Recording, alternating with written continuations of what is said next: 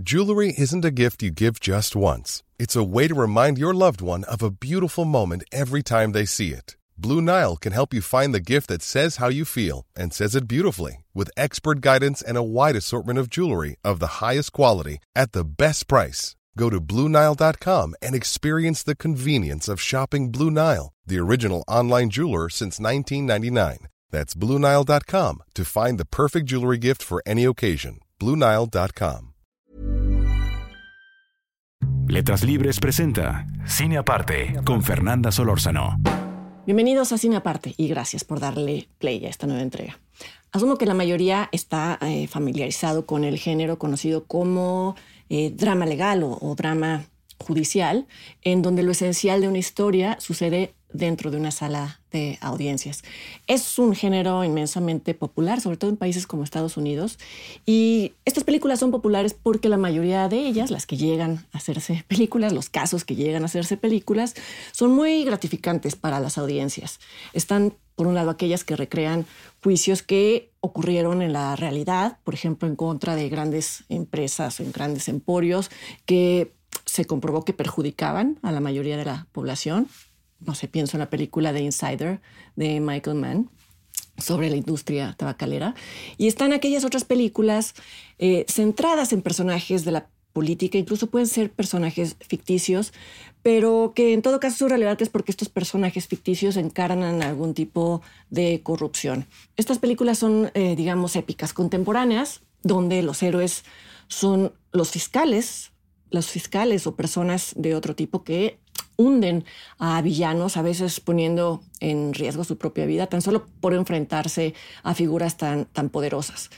Y así como este género florece en Estados Unidos, en Latinoamérica no tiene muchos representantes, eh, tanto porque las demandas colectivas en contra de empresas han sido escasas o han sido poco publicitadas, o porque, esta es una razón todavía más oscura, porque aunque los países de Latinoamérica han estado plagados de dictadores y de gobernantes autoritarios, pocas veces estos eh, dictadores han sido juzgados y han sido llevados a una corte.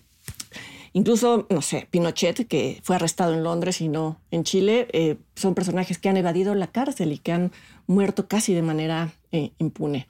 Creo que hasta ahora solo el juicio al dictador guatemalteco Efraín Ríos Montt ha tenido una representación en cine por haber sido el primer dictador latinoamericano acusado de, genocidio. Su juicio y los testimonios de, sus víctimas se muestran en el documental El Buen Cristiano de la mexicana Isabel Acevedo. Y también este juicio se muestra en la estupenda película de Jairo Bustamante, La Llorona, la cual comenté aquí en Cine Aparte y que se puede ver en la plataforma Prime Video. Menciono esta ausencia en Latinoamérica de películas o de documentales de corte jurídico que traen satisfacción a la audiencia y el hecho de que esta escasez se deriva de que estamos en una realidad donde las transgresiones muy pocas veces son castigadas, porque creo que esta ausencia, este, este vacío es lo que en buena parte explica la muy buena acogida que ha tenido la película Argentina 1985 del director Santiago Mitre. Es una película que desde la ficción recrea el juicio a los mandos militares que ocuparon el poder durante la dictadura de Jorge Videla y fue un juicio que se llevó a cabo en 1985, de ahí la mención en el título del año. Y es un juicio que decretó el presidente Raúl Alfonsín cuando llegó a la presidencia dos años antes, en 1983. La película se centra en el golpe de Estado de Videla y en los militares eh, que eh, lo apoyaron.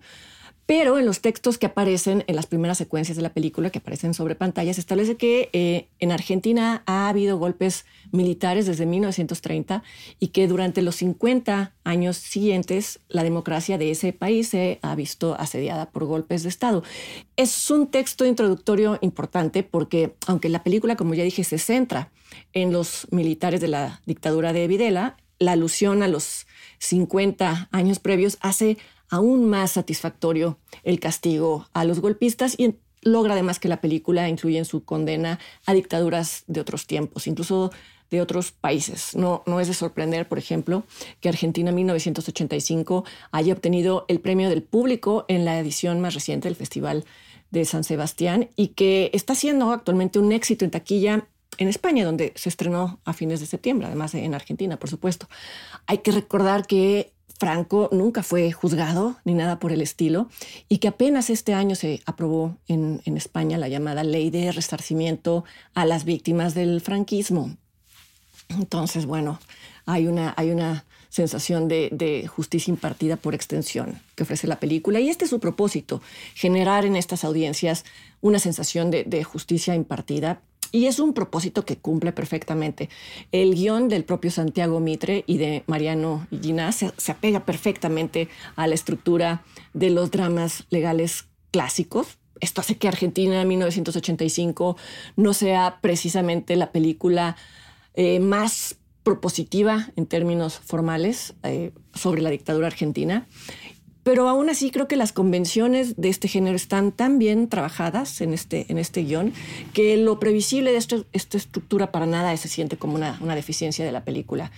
Los hechos que se ventilan son tan cargados y tan oscuros que de alguna manera la fórmula del drama legal es un buen vehículo para exponerlos ante grandes audiencias. Como decía antes, las películas de este género suelen narrarse desde la perspectiva del hombre común, más o menos común, que se enfrenta a la tarea de derrocar a un enemigo que parecería invencible.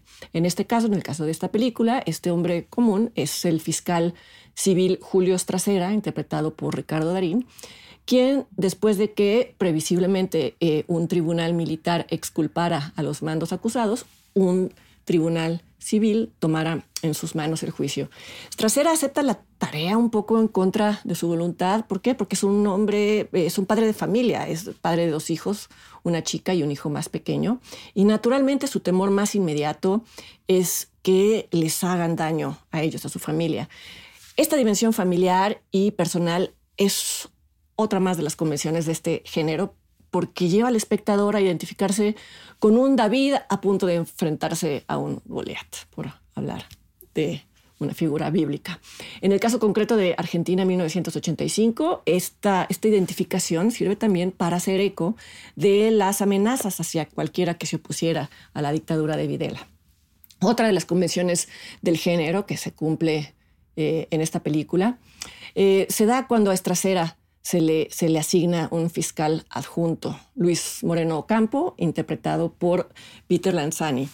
Este fiscal en principio parecería no adecuado para la misión, es mucho más joven que Estracera y más desconcertante, tiene, tiene familiares que son parte del ejército. Entonces, bueno, esta, esta diferencia entre personas que van a tener que colaborar juntas es una de las convenciones del género. La propia madre de este fiscal adjunto desaprueba el involucramiento de su hijo en, este caso.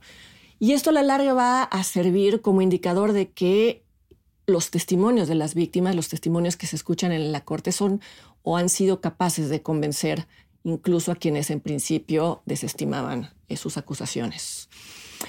Dado el tema, parecería imposible lo que voy a decir, pero eh, Argentina 1985 tiene varios momentos de humor.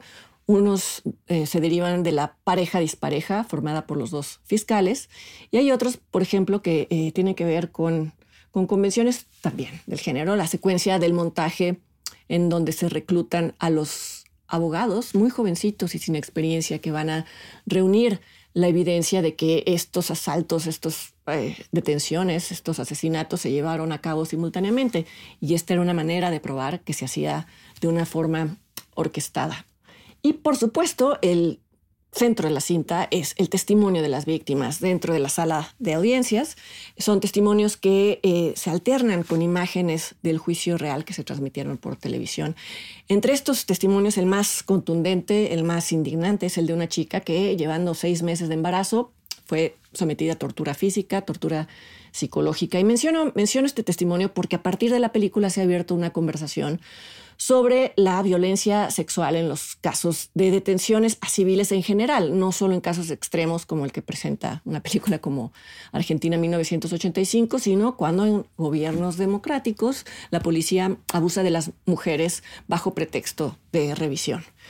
El alegato final del fiscal Strasera, en la realidad, el alegato real, es conocido como el alegato del nunca más, porque son las palabras con las que cierra su discurso. Es un discurso histórico eh, famoso en Argentina y sobra decir que este alegato es el clímax de la película de Santiago Mitre. Y es también la escena que confirma a Ricardo Darín como uno de los actores más sólidos de la actualidad, Creo que gran parte de la eficacia de Argentina en 1985 se debe a que Darín interprete a Estracera, no solo por el carisma natural del actor, sino porque deja que en su personaje se asomen momentos de inseguridad, de paranoia, incluso de arrogancia, cuando en principio debe aceptar trabajar con un fiscal adjunto que en su opinión no está a la altura del caso. Es decir, Darín le da varias dimensiones al, al personaje.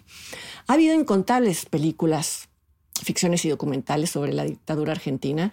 Es difícil hablar de la mejor película de la dictadura argentina porque los criterios son muy objetivos. Si a mí me preguntaran, yo nombraría como una de mis favoritas la película La historia oficial del año 1986, dirigida por Luis Puenzo y protagonizada por la gran Norma Leandro, sobre una mujer que se da cuenta tardíamente, o quizá todavía tiempo, de que ha estado jugando del lado incorrecto de la historia y se plantea un dilema tortuoso, se las recomiendo mucho en caso de que no la hayan visto.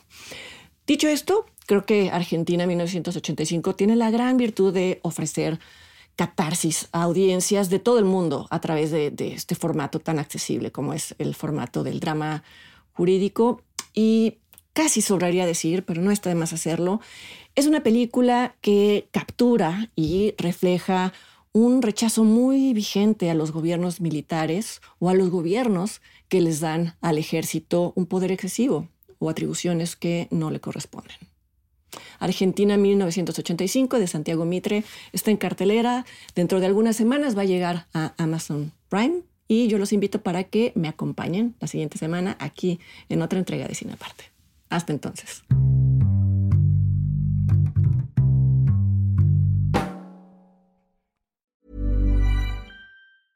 Hey, it's Paige DeSorbo from Giggly Squad. High quality fashion without the price tag. Say hello to Quince.